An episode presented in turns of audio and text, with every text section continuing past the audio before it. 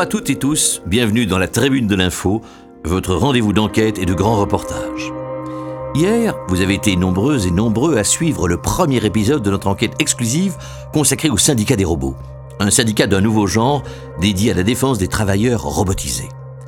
Aujourd'hui, dans un deuxième entretien exceptionnel, Marlène Dulepré s'intéresse de près au fonctionnement de cette institution d'un nouveau genre. Comment fonctionne concrètement le syndicat des robots? Comment en devient-on membre? Quels sont les processus de décision? Le syndicat des robots, entre avenir de l'humanité et déshumanisation de l'avenir, une enquête de Marlène Dulepré à écouter en direct ou en podcast dans la tribune de l'info.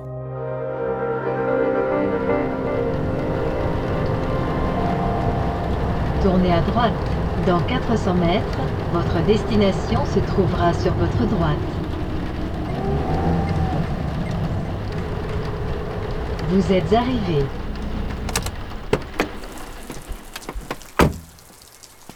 L'entrée du centre opérationnel du syndicat des robots est tenue secrète. Je n'ai pas le droit de vous la révéler, car certaines informations sensibles sur les entreprises européennes y seraient mises à l'abri. Ce que je peux vous dire, c'est que le bâtiment n'est pas très impressionnant. Il ressemble à une petite ferme située à la périphérie de Bruxelles. Mais ce qui m'intéresse se trouve sous la terre. J'ai rendez-vous au sous-sol, niveau moins 5.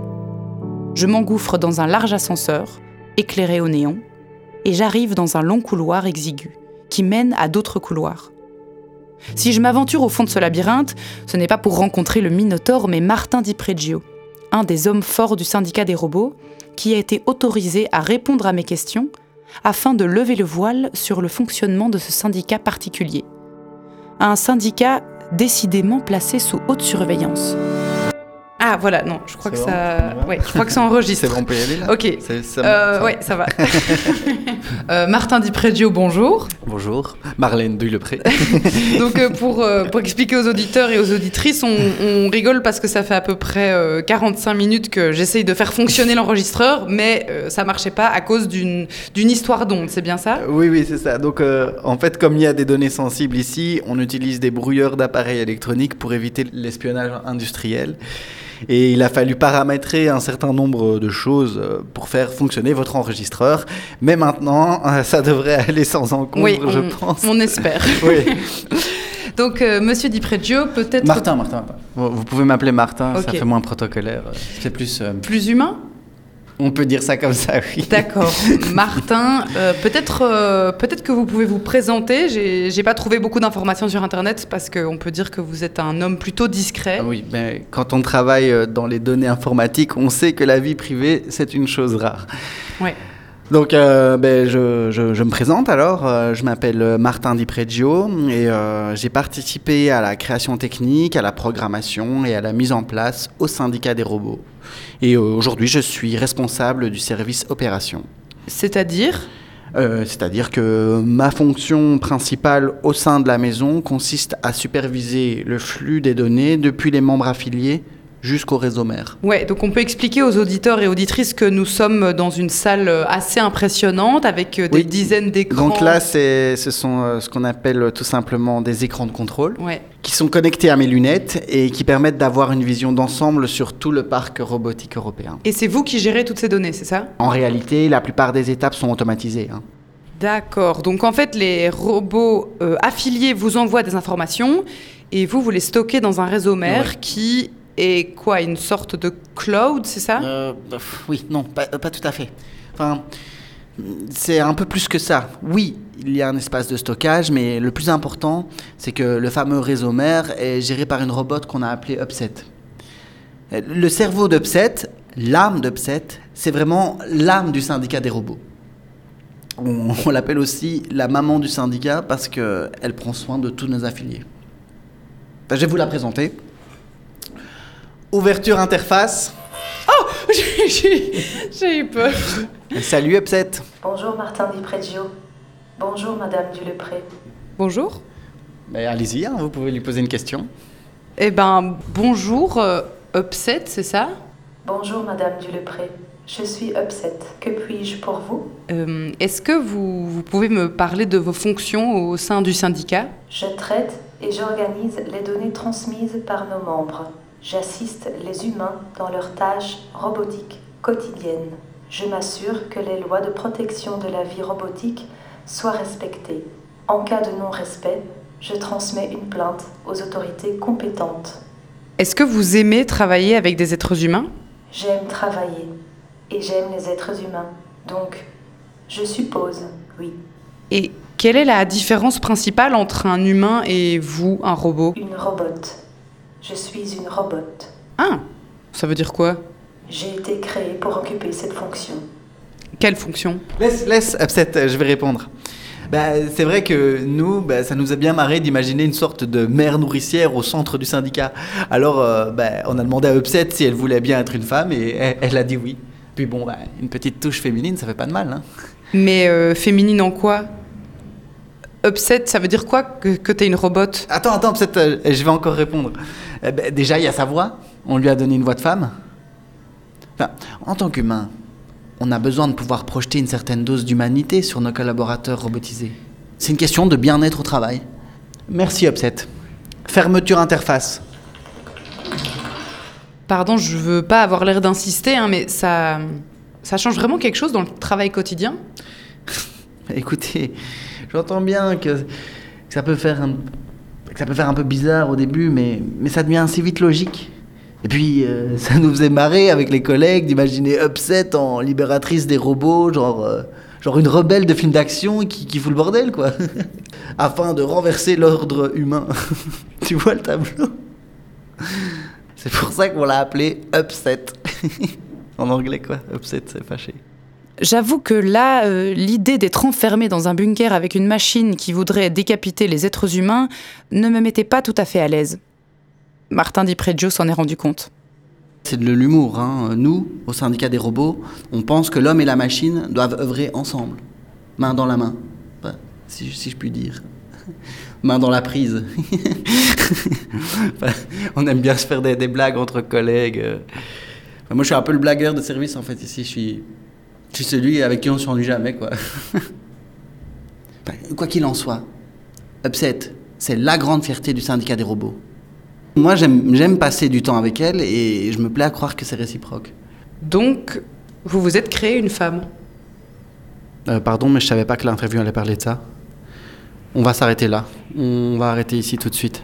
Euh, Vous pouvez couper l'enregistreur, oui, pardon, je- J'ai j'ai plus envie de m'exprimer là-dessus. On, on peut faire une pause?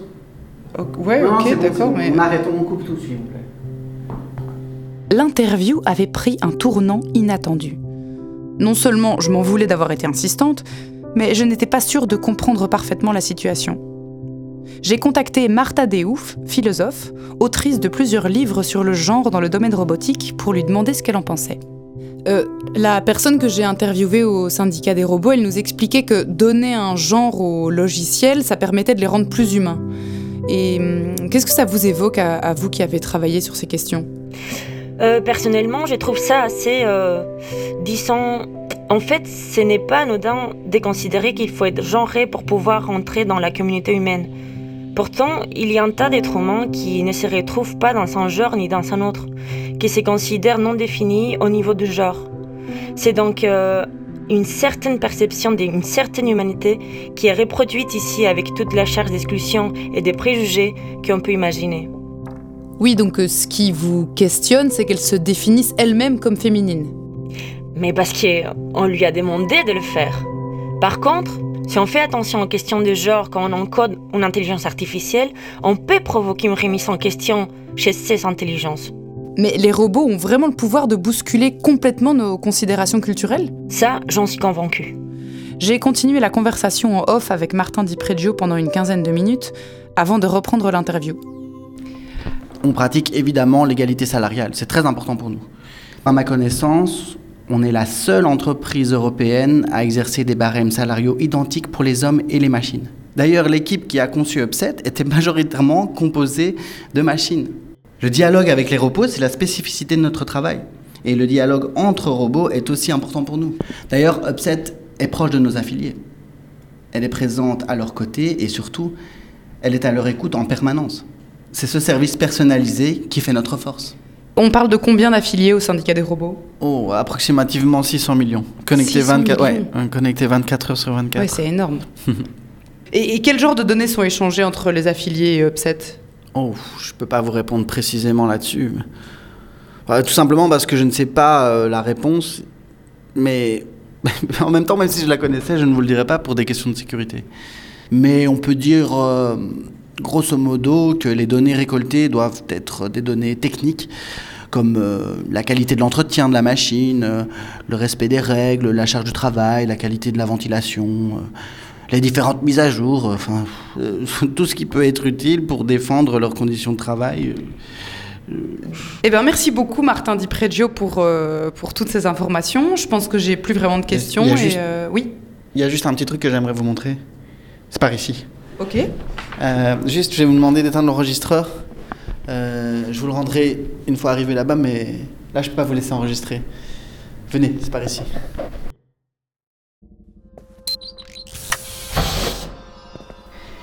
On est où? On est dans le cerveau d'Upset. C'est une salle des machines?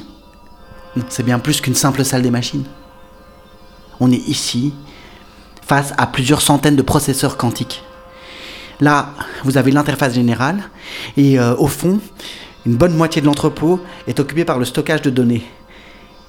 Et voici le cœur du système.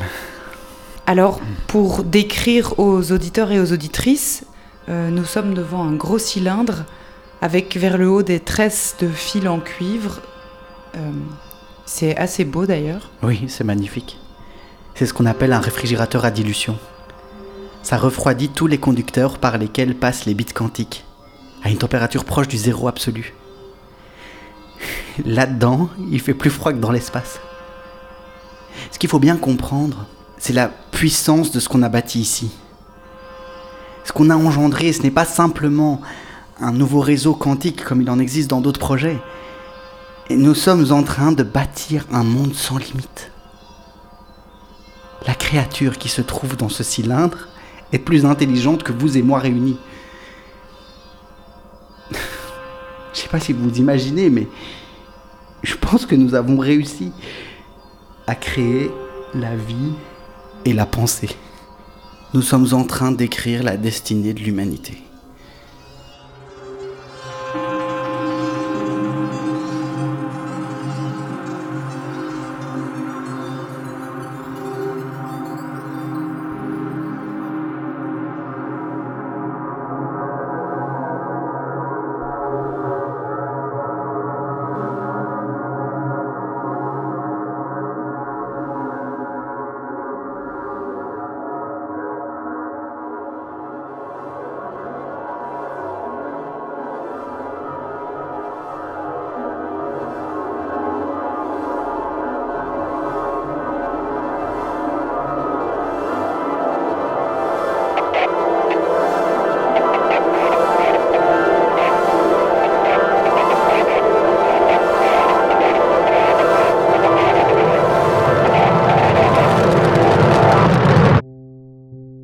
Syndicat des robots, une idée originale de Marc Wathieu. Maxime Wathieu, réalisation, prise de son, mixage, musique et écriture. Patrick Michel, écriture, réalisation et mise en scène. Avec dans cet épisode Eric De Stark, Pauline Desmarais, Martin Gossens, Yana Vlayen et Marta Patigno Gonzalez. Voix off de ce générique par Juliette Wathieu. Le syndicat des robots est produit par XY Zèbre en coproduction avec Frixville Publishing et avec le soutien du Fonds d'aide à la création radiophonique.